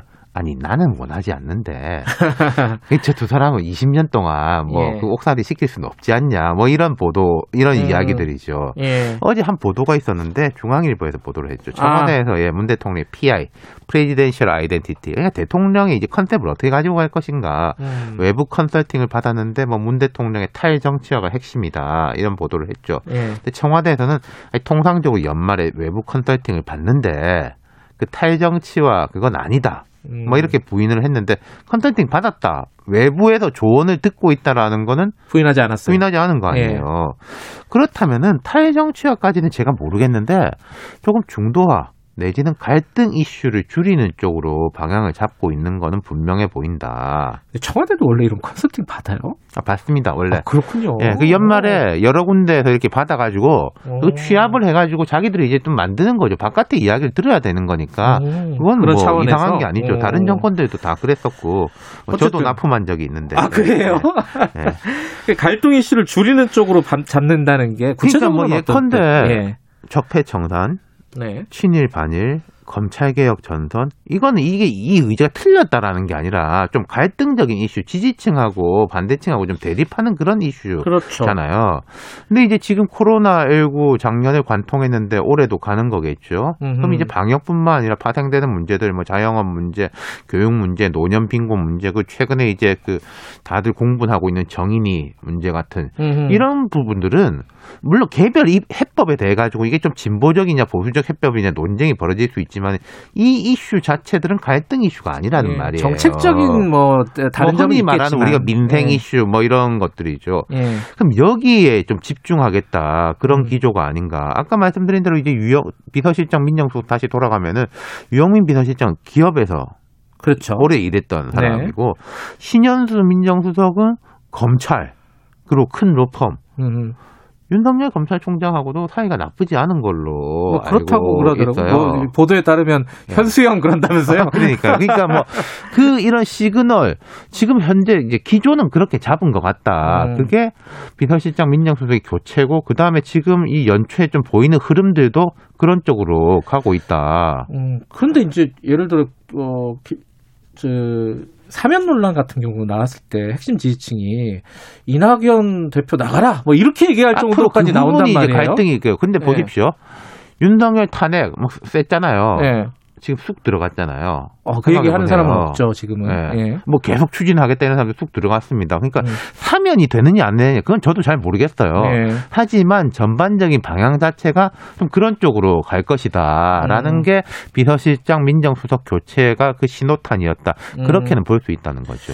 요게 이 방향성이 계속 갈지는 한번 봐야겠네요. 네. 그죠? 알겠습니다. 고맙습니다. 감사합니다. 윤태곤의 눈이었습니다. 김경래 최강기사 2분 여기까지고요. 잠시 후 3부에서는요. LG 트윈타워 청소 노동자들 지금 노숙농성하고 있는데 상황이 어떤지 좀 알아보고요. 백신 얘기에 대해서 자세히 좀 짚어보겠습니다. 일부 지역국에서는 해당 지역 방송 보내드립니다.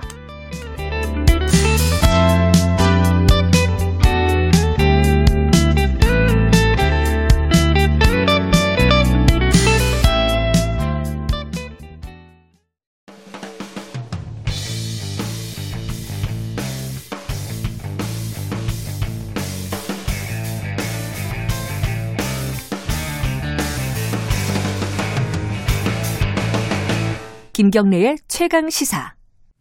네, 김경래의 최강 시사 3부 시작하겠습니다. LG그룹 여의도에 본사가 있는데 그 건물이 LG 트윈타워 예전에 뭐 쌍둥이 빌딩 이렇게 많이 불렀죠. 거기에 청소를 하시는 분들이 지금 로비에서 어, 며칠째 지금 농성을 하고 있습니다.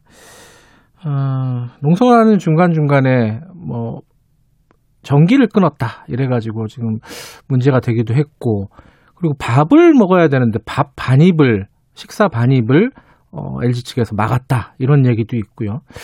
어, 지금 이 청소 노동자들이 그 농성을 하고 있는 이유는 집단 해고를 당했다는 거예요. 그러니까 어, 청소 용역 업체가 바뀌면서 어, 고용 승계가 안 됐다는 건데 지금 여기에 대한 LG의 입장은 어떤 건지 그리고 노동 농성은 어떻게 지금 진행이 되고 있는지 저희들이 어, 공공운수노조 박소영 LG 트윈타운 분회장, 그 청소 노동자 아십니다. 분회장님 좀 연결해가지고 얘기 좀 들어보겠습니다. 분회장님 나와 계시죠? 안녕하세요. 네, 안녕하세요. 어, 목소리가 어, 그래도 씩씩하시네요. 네. 지금 어디세요? 지금 전화 받으시는 데는? 제가요, 저희들이 네. 제한된 구역이 로비밖에 없습니다. 마음대로 네. 활동할 수가 없기 때문에 네. 이제 잠깐 지금 저희들은 예, 직원분들 출근할 때 예. 아침 선전전을 하고 있습니다. 아 지금 예, 선... 뉴스에 나온 거 이제 이게 음. 그 영상도 틀면서 네. 저희들이 네. 선전전 하고 있는데 아직 안 끝나서 시끄러워서 네, 네. 지하에 잠깐 내려왔습니다. 아 그러시군요. 네네. 거기서 지금 노숙농성 로비에서 주무신 지는 며칠 됐습니까? 지금 오늘이 22일째입니다. 아이고 그렇게 오래됐어요? 어... 네네. 저희가 사실은 24일 날 크리스마스 이브 날 인터뷰를 했었잖아요. 그죠? 네네. 회장님. 근데 그때 제 생각에는 네. 어, 기사도 많이 나오고 저희도 인터뷰하고 이래 가지고 일이 좀 잘 해결되지 않겠느냐라는 생각이 있는데 네. 그 뒤로 LG에서 어떤 뭐 입장 변화라든가 이런 건 전혀 없습니까? 전혀 한마디도 없고요. 네.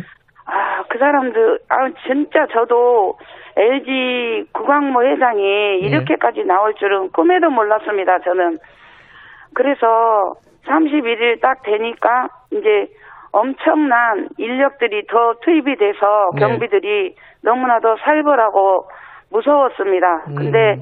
일어나 1일 날 새 벽두부터 일어난 일들은 음. 엄청난 일들이 있었습니다. 물론 예. 뉴스에서 보셨겠지만요. 그 얘기를 좀 자세히 여쭤볼 건데요. 그 네네. 전에 이제 모르시는 청취자분들을 위해서 네네. 지금 농성을 하신 이유를 농성을 하고 계신 이유를 좀 간단하게 설명을 해주세요. 네, 저희들이 이유는 이제 음, 그 전에 저번에 방송 때도 말씀 간단하게 드렸지만 네. 여러 가지로 부당하고 착취당한 그런 일들이 있기 때문에 예. 노조를 예. 만들었습니다. 네. 그래서 노조를 만들어서 1년 4개월이 됐습니다. 예. 그리고 언론에 보니까 아, 그 지금 답을 해드려야 되니까 예. 그래서 저희들은 노조를 만들었기 때문에 네.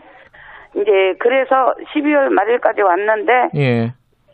우리는 당신들을 받아들일 수가 없다. 이제 음. 계약 만료가 됐으니까 12월 음. 말일이면 나가야 된다라고 그렇게 음. 통보를 해줘서 이제 돈을 받고 나가라고 했는데 저희들은 그 돈을 가지고 몇 달을 살 수 있겠습니까? 음. 우리는 우리가 할 수 있는 거는 여기서 고용 승계를 해달라. 예. 우리는 계속 이 현장에서 일, 일하고 싶다라고 그렇게 했습니다. 음, 그러니까 지금 그 LG에 직고용 되신 건 아니고 SNI라는 자회사, 그러니까 구광모 그렇죠. 회장의 고모가 고모들이 이제 지분을 갖고 있는 자회사에 어, 지금 채용되셨던 거잖아요. 그죠? 네, 그건 비롯한. 아니고요. 예. SLI 코퍼레이션이 100% 예. LG 예. 회사입니다. 아, 100%. 예. 네. 100% 자회사고 예. 지수 INC가 아, 이제 예. 예, 예. INC가 고모 두 사람이 예. 주주인 거죠. 지수 INC에 소속이 돼 있었는데 그죠? 네네. 근데 네. 그 지수 INC에서 다른 업체로 이제 계약을 변경하겠다는 거잖아요. LG에서 그죠? 그렇죠. SNI가요. 예, SNI가. 근데 그 왜 변경하겠다는 그 이유가 명확하게 뭐였어요? 이유는 없습니다. 저희들이 볼 때는 예. 어, 이유가 뭐 1년 동안 청소가 잘 안 됐다. 음. 서비스 품질이 안 좋았기 때문이라고 그렇게 말하는데요. 네. 그렇게 말했으면 중간 관리자들도 청소 미흡한 책임자로서 음. 어떻게 그 백상이 인수인계했는데 중간 음. 관리자들 또그 전에 노, 음. 노조에 가입하지 않았던 몇몇 사람들은 다 지금 나와서 일하고 있습니다. 음. 자, 정리를 해보죠. 제가 좀 헷갈렸었는데, 자, 네. SNI라는 것은 LG의 자회사이고, 그죠? 그, 네. 그 처, 건물 관리를 하고 있는 자회사고 거기에서 네네. 지수 INC라는 회사에 용역을 맡겼었는데 그 네. 지수 INC라는 회사가 구광모 회장의 고모가 갖고 있는 회사인 거고 그죠? 그렇죠, 그렇죠. 예. 지수 INC에서 건물 청소를 하다가 이 노조를 만든 지 한 1년 반쯤 됐는데 네. 어, 이제 지수 INC랑 계약 안 하겠다. 지금 LG에서 갑자기 그렇게 나와가지고 이분들 지금 그 청소하시는 분들이 전부 다 이제 해고 상황이 돼버린 그런 상황이 된 거네요. 그죠? 네, 저희들이 볼 때는 예. SNI가 짜고 치는 고수도입니다. LG, 예. SNI, 지수 INC. 예. 그래서 SNI가 어, 품질 관리가 안 좋, 그, 그 서비스 그런 관리가 안 됐기 때문에 예. 우리는 SNI하고 계약을 못 한다. 음. 그래서 교섭하는 도중에 우리는 이제 SNI가 우리는 교섭할 이유가 없다. 음. 영역업체가 바뀌기 때문에 우리는 교섭 안 한다라고 음. 자기네들이 일방적으로 그렇게 했습니다. 근데 SNI에서는 그런 얘기를 했어요. 저희들이 여쭤보니까 기사 기사에도 많이 나오는데 정년을 뭐 70세까지로 연장해 달라. 그뭐 네. 노조원들이 그러니까 이제 네. 청소하시는 분들이 그게 좀 네. 과도한 요구를 해서 네. 이유가 됐다. 이거 네, 어떻게 봐야 됩니까 이거는? 네, 제가 설명드리겠습니다. 예. 제가 분회장이다 보니까 예. 교섭한 자리에 저는 꼭 참석했습니다. 그렇겠죠. 예. 그래서 이제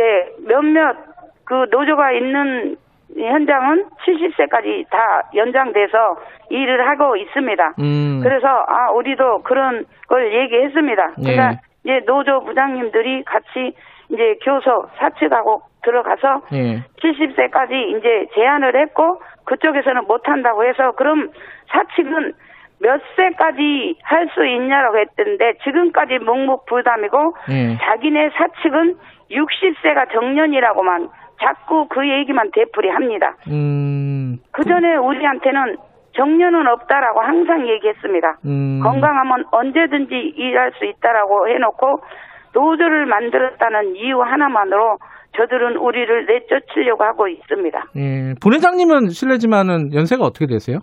저는 60 이제 5, 만 66세가 되는 거죠. 이제 아, 올해. 이미 66세면은 60세가 정년이라고 하는 것도 좀 이상한 말이네요. 그렇죠. 음, 어쨌든 그 일반적으로 그러면 부회장님보다 나이가 많으신 분들도 일하고 계세요, 지금도? 지금도 일은 지금 다 돈을 줘서 예. 사인하라 해서 다 나간 상태고 우리 조합원들 안에 예. 일곱 예. 사람이 정년자가 있습니다. 아, 70세. 네네. 아. 니요 70대가 아니고요. 예. 저하고 같은 예. 66세. 66세. 아. 네네. 지금 충분히 더 일을 할 수 있는데 어쨌든 그거는 이제 분회장님이 보시기에는 핑계다 이 얘기네요. 그죠? 그렇죠. 핑계죠. 자기네들끼리 음. 짜고 그리고 항상 지수 INC가 음, 이제 그 영역이라고 하지만 SNI가 모든 것을 주관했습니다. 음. 왜냐하면 걸레 하나, 뭐 우리 청소 비품 뭐 하나 요구해도 SNI가 허용하지 않으면은 음. 절대 안 됐습니다. 음. 옛날에는 노조 만들기 전에 항상 중간 관리자가 조회를 하면 우리가 어떤 걸 청소 도구를 요구했을 때 SNI가 음. 하지 말라고 하니까 이거는 줄 수가 없다라고 항상 지수는 바지 사장이었습니다. 아. 지수 INC 그 고모들이 구광모 회장 고모들이 갖고 있는 회사는 사실상 뭐 껍데기밖에 없는 회사고 그렇죠, 그렇죠. S&I라는 곳에서 그 자회사 LG 그룹의 자회사 S&I에서 네, 네, 거의 네. 직접적으로 네. 고용하고 했다는 거네요, 그죠? 그렇죠. 이제 음. 고용은 아닌데도 음. 지수 영역이라는 회사를 넣고 지금도 음. 계속 우리를 고용 승계하라고 하면 LG는 SNI에 다 건물 관리를 넘겨줬기 때문에 SNI가 관리한다 그러고 예. SNI 가서 그걸 요구하면 우리는 당신들하고 아무 상관이 없다. 예. 이제 지수는 떠나갔으니 예. 새로 들어오는 백상한테 우리가 예. 이제 고용 승계를 얘기해도 그 사람들이 안 한다고 하면은 더 이상 할 말이 없다. 그리고 음. 자기네들은 법적으로 문제가 없다라고 항상 음. 법의 잣대를 들이대면서 예. 우리 힘없는 이 청소 노동자들을 지금도 이렇게 음. 저, 예, 힘없는 노동자들을 저렇게 조롱하고 있습니다. 알겠습니다. 그, 지금 청취자분 중에 조커 90이라는 그 님이 이런 네.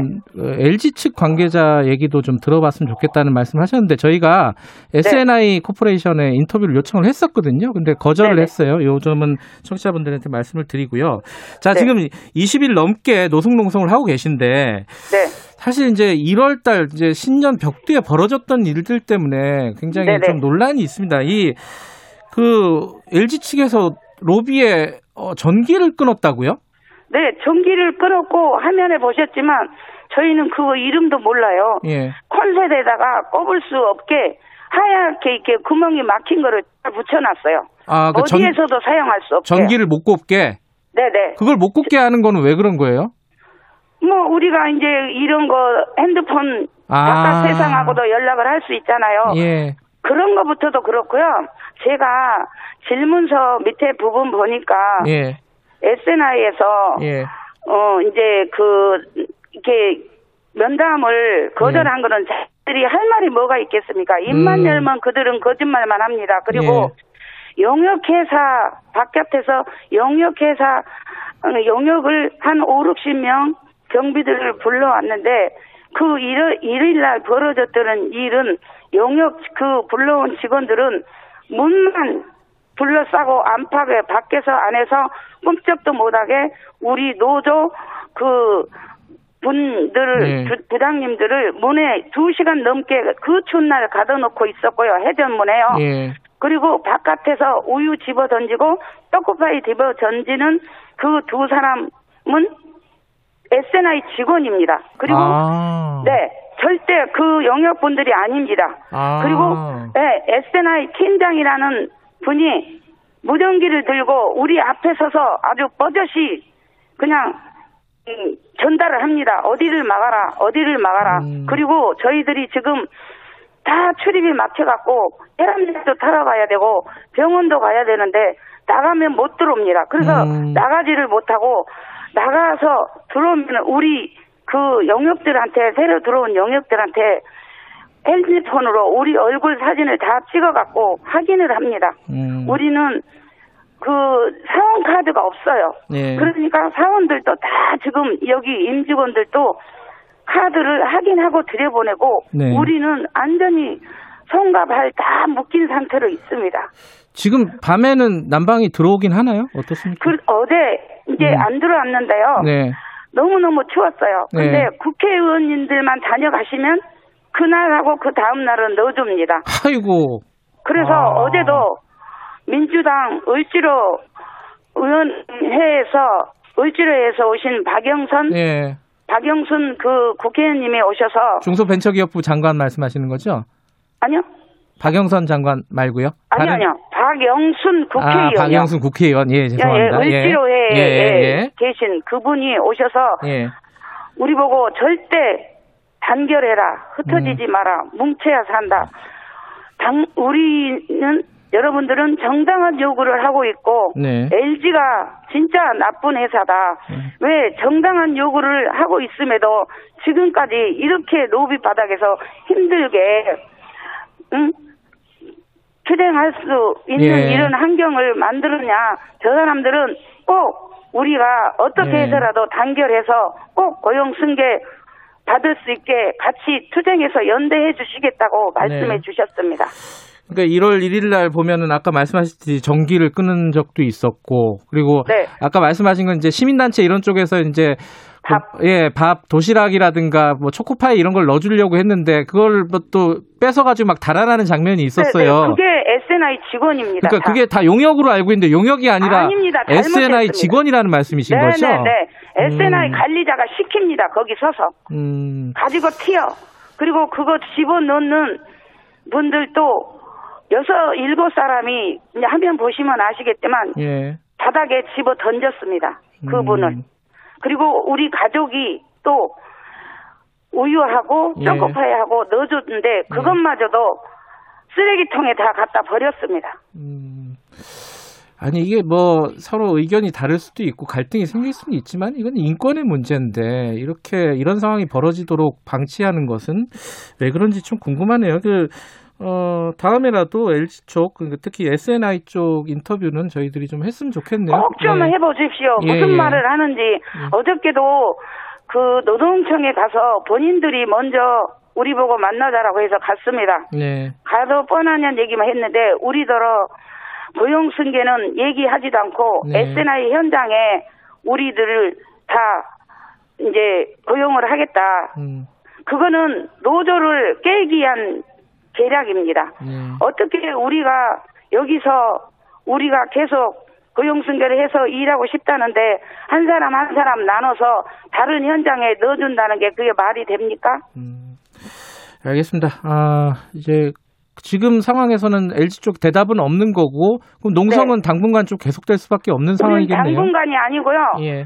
첫째도 고용 승계, 예. 마지막도 고용 승계, 그리고 이 방송을 통해서 식사 한 끼 또 여러 단체에서 네. 저희들한테 많이 응원해 주시고 네. 연대해 주시고 정말 베풀어 주신 은혜 지금 저희들은 얼굴도 몰라서 그분들한테 감사 인사를 드릴 수가 없는데요. 예. 감사드리고 싶고 알겠습니다. 저희들도 인생 잘 살겠습니다. 남은 인생.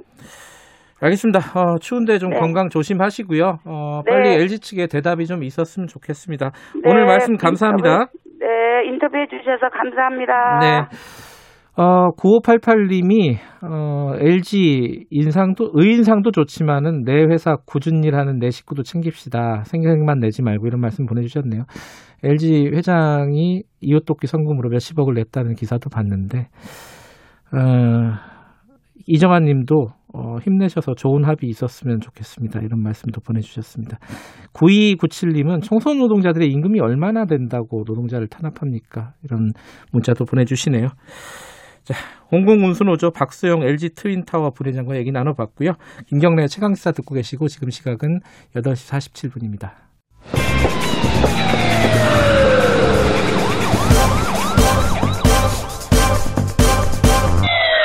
김경래 최강 시사.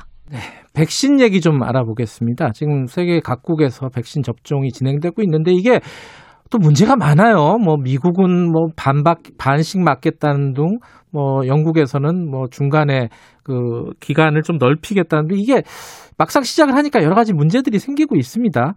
우리는 이제 반입도 지금 기다리고 있는 상황인데 어떻게 해야 될지 이런 부분에 대한 걱정들이 많죠. 백신 전문가 국제 백신 연구소 송만기 박사님 잠깐 연결하겠습니다. 박사님 안녕하세요. 네, 안녕하십니까. 네. 지금 우리 같은 경우에는 아스트라제네카가 2월 달에 들어온다는 거잖아요. 그죠? 네, 지금 2월 말경으로 지금 예상하고 있습니다. 그때는 뭐 이렇게 천만 도지 뭐 이런 식으로 들어오는 건 아니고 아주 일부만 들어오는 거죠? 지금 그거에 대해서는 아직 구체적으로 확정된 바는 음, 없는 것 같습니다. 그래요.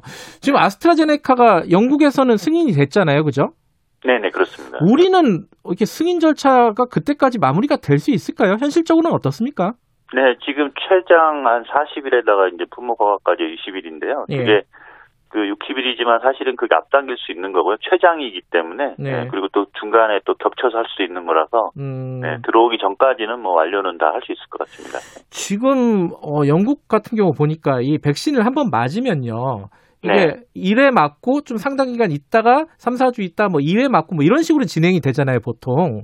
네네. 지금 보통 뭐 3주에서 보통 한 달 정도 네. 두 번째 접종을 하게 되어 있습니다. 근데 그 기간을 뭐 12주로 늘리겠다 이러는 거예요. 이건 왜 그러는 겁니까? 뭐 지난번에 그 CEO가 위닝 포뮬러를 발견했다, 승리 방정식을 발견했다 예. 이런 식으로 이제 얘기까지 했었는데요. 이게 그 백신의 어떤 특정한 특성도 있습니다. 이 아데노 바이러스 같은 경우에 네. 원래 한 번 접종으로 개발이 되던 백신입니다. 음. 그 아데노 바이러스 벡터의 특징이 그런데요. 네. 한번 접종하면 상당히 높은 수준의 방어 효과를 줄 수가 있습니다. 그 아스트라제네카 하지만, 같은 경우 말씀하시는 네네네. 거죠. 예. 네. 하지만 또 단점이 두 번 했을 때 예. 상대적으로 다른 백신에 비해서 효능이 아주 올라가지가 않습니다. 아하. 그렇기 때문에 그러한 특성을 잘 활용해서 그리고 벡터 음. immunity 그러니까 먼저 한 것 때문에 두 번째 했을 때 이 효능이 좀 떨어지는 경우도 있거든요. 네. 그러니까 백신 효능이 떨어진다는 올라가는 정도가 음. 이제 그러한 것들을 고려해서 오히려 기간을 늘려서 뒤에 하는 것이 더 많은 사람들을 맞출 수 있고 음흠. 그리고 한 번을 접종해도 21일째부터는 그 뭐 상당히 높은 효과의 효능과 그리고 또 하나 중요한 게 예. 병원에 병원에 입원할 정도의 중증 환자는 나오지 않는다. 음흠. 그러니까 음. 이제 그런 것들을 다 확인했기 때문에 세 달, 네. 그러니까 지금 세 달 정도까지 지금 이제 뒤에 하겠다는 건데요. 그때까지도 예. 괜찮다. 그러니까 음. 그 기간 중에는 어, 환자가 그 심각한 환자가 발생하지 않기 때문에 예. 예. 이제 그런 전략을 하겠다 이런 것. 그럼 우리도 이런 것들을 좀 벤치마킹 해가지고 진행을 해야 되는 건가요? 근데 지금 네, 그렇죠. 아데노 예. 침팬지 아데노 같은 경우에는 아스트라제네카 백신 같은 경우에는 그런 예. 고민을 당연히 해야 됩니다. 어허. 근데 우리 같은 경우에는 이게 백신들이 언제 어느 어느 정도의 양으로 들어올지가 아직까지는 이렇게 명확하지는 않은 것 같아요. 이러면은 백신 접종의 계획을 세우기가 지금 좀 어려운 상황 아닌가요? 어떻게 보세요? 아, 네, 지금 전문가들도 지금 그 부분을 상당히 우려를 하고 있는데 왜냐하면 네. 이게 워낙 예전 기, 기존과는 완전히 다른 상황이지 않습니까? 글로벌에서 네. 생산도 정말 급하게 하고 있고 네. 그리고 아마 제가 알기로 생산 기업들도 정확히 언제 물량이 어떻게 나올지를 잘 모르고 있는 것으로 알고 있습니다. 음. 그렇기 때문에 정부에다 그 언제 어때, 어떻게 물량을 공급하겠다는 것과 구체적으로 아주 숫자까지 가는 건 아닌 것 같고요. 지금 현재 예. 상황이. 예. 그래서 이제 그러한 것들 때문에 이 어, 백신의 어떤 순차적으로 한다거나 이런 계획들이 저, 예. 예전에 잡았던 계획들이 아마 그 계획대로 달성하기는 힘들지 않을까. 그래서 뭐 아스트라제네카가 들어오고 그 다음에 뭐 파이저가 들어오고 이렇게 음. 순차적으로만 들어와 준다면 네. 어떤 접, 접종 계획을 좀 수월하게 잡을 수 있겠지만 네. 이 계획대로 안 됐을 상황을 좀 대비해야 되지 음. 않을까 싶습니다. 그러니까 계약은 우리가 지금 뭐 5천만 명 넘는 분량의 계약은 했지만은 이게 언제 정확하게 어떤 물량이 들어올지를 모르니까. 네. 근데 이게 걱정되는 게 이 백신이라는 게 저는 그, 그 박사님한테 좀 여쭤보고 싶어요. 이게 접종을 전체 집단 면역을 하려면 좀 빠른 시간 안에 전 국민이 다 맞는 정도까지 가야 된다는 거잖아요. 네네, 한 70에서 75% 정도 지금 예. 미국에서 얘기가 나오고 있습니다. 빠른 시간이라는 게 2월 달, 우리 2월 말에 만약에 첫 번째 접종이 시작이 된다면은 어느 네. 정도 기간까지 그런 지금 말씀하신 집단 면역 수준까지 해야 되는 겁니까? 지금 정부의 발표에 따르면 네. 일단은 그 올해 이제 독감이 시작하는 시즌 전에 11월까지는 네. 다 이제 그 어, 음. 필요한 사람들 다 마치겠다는 거거든요. 3,600명 예. 가까이 되는 것 같은데. 예. 그러니까 그 정도 되면은 사실은 뭐 우리나라는 어느 정도 안정권에 들었다고 할 수가 음. 있습니다. 근데 2월 달에 시작해서 한 11월 달에 끝난다 치면요. 네. 그게 이 기간이 한 9개월 가까이 되잖아요. 너무 긴거 네. 아니에요, 혹시? 근데 이게 지금 뭐 계속 말씀드리고 음. 했지만 이게 백신이 지금 전 세계적으로 상당히 네. 이제 그 안전 안전하고 효능이 확인된 백신들에 대해서 이제 네. 많이 물량이 그렇게까지 빠르게 음. 공급이 안 되고 있기 때문에 지금 또그 음. 공급에도 맞춰서 접종을 해야 되게 되는 그런 어려움이 있습니다. 이게 물량 확보가 가장 관건이겠네요. 지금 상황에서는 그죠? 네, 물량 확보도 관건이고 그리고 또 어느 정도 검증이 된 백신으로 해야 되기 때문에요. 네. 뭐전 국민을 다 접종하는 상황에서 우리가 음. 검증 안 된 걸로 할 수는 없거든요. 네. 근데 미국에서는 그 백신을 반으로 쪼개서 맞는다 용량을 이거는 가능한 겁니까 이게? 과학적으로는 가능한 얘기인데요. 근데 아, 직 그게 어. 예, 충분한 그 검증된 데이터가 부족해서 임상을 예. 동안 예. 지금은 그거를 시행을 하는 건 아닙니다. 음. 그 지금 검토 그건, 중인 거네요, 그죠? 네 네 네 그렇습니다. 음. 하지만 그게 지금 지금 당장은 원래 그 접종 계획대로 가겠다. 음흠. 그리고 미국은 그 영국처럼 또 3개월 텀을 두는 것도 지금 시행을 안 하는 것으로 지금 음. 일단은 결론을 내렸습니다. 예. 근데 이제 예컨대 미국 같은 경우는 백신이 확보가 돼 있는데도 잘그 뭐 접종 숫자가 많이 안 늘어나고 있지 않습니까? 그죠? 네 네. 근데 어떤 나라는 뭐 이스라엘 같은 경우는 속도가 굉장히 빠르다 뭐 이런 얘기도 있고 이거는 뭐 무슨 차이입니까? 준비가 다른 겁니까? 어떻게 네, 지금 준비 상태가 완전히 다른 건데요. 이게 음. 지금 기존의 백신들은 접종 방식이 지금 이 파이저나 이런 그 마이너스 아주 초저온에서 보관해야 되는 백신인데요. 네. 이게 그 백신이 또 패키지가 하나씩으로 돼 있는 게 아니고 예. 다섯 개, 열 개 이렇게 한꺼번에 돼 있습니다. 예. 그래서 얼려 있는 것들을 녹여야 되는 과정. 음흠. 그리고 그 하나하나 또 그 물량을 또 주사하기 위해서는 주사기에 음. 넣어 넣어가지고 준비를 다 해야 되는데 네. 그런 과정들이 예전에 이제 독감 같은 경우는 이 주사기 하나하나에 들어가 있습니다. 음. 접종만 하면 되는데 음흠. 그거하고는 또 너무나 다릅니다. 사실은. 아하. 그러니까 그런 것들을 인력을 충분히 확보하고 그리고 그러한 것들의 시뮬레이션을 통해서 아 이렇게 접종한다는 게 충분히 준비가 돼 있어야 되는데 네. 지금 보시면 아시겠죠 미국 같은 경우에 뭐 14시간 기다렸다 아하. 이런 얘기도 나올 정도로 준비가 예. 거의 안 돼 있었습니다. 우리는 어때요? 준비가 좀 돼 있어요? 우리는 이제 이런 상황을 다 지켜봤기 때문에 예. 그 백신을 접종할 때 예. 아, 이러이러한 문제가 어떠한 문제가 발생할 건지 미리 좀 대비하고 예. 그리고 이제 좀 훈련 같은 것도 좀 해서 네. 저 이런 혼란이 안 되게끔 예, 당연히 준비를 잘 해야 됩니다. 콜드 체인 뭐 이렇게 냉동으로 운반을 해야 되기 때문에 이런 것들은 준비가 돼 있습니까 우리는? 네, 우리는 뭐 지금 그런 것들에 대해서 준비하겠다고 이미 질본청에서 많이 발표를 했고요. 예. 네, 그래서 그런 부분에 있어서는 우리가 인프라가 그래도 괜찮은 음. 나라기 때문에 네. 어, 큰 문제는 없을 거고 우리는 확보가 문제다. 음. 네, 확보하고 그리고 실제로 시행하는 데 있어서 네. 시행착오가 생기지 않게끔 음. 잘 준비하는 게 네, 중요하다고 생각합니다. 알겠습니다. 백신 관련해서는 앞으로도 계속 궁금증이 생길 것 같으니까요. 박사님 좀 자주 좀 연결하겠습니다. 고맙습니다. 네 네. 국제 백신 연구소 송만기 박사님이었습니다. 자, 1월 6일 수요일 김경래 최강기사 오늘은 여기까지 하겠습니다. 내일 아침 7시 20분에 다시 돌아옵니다.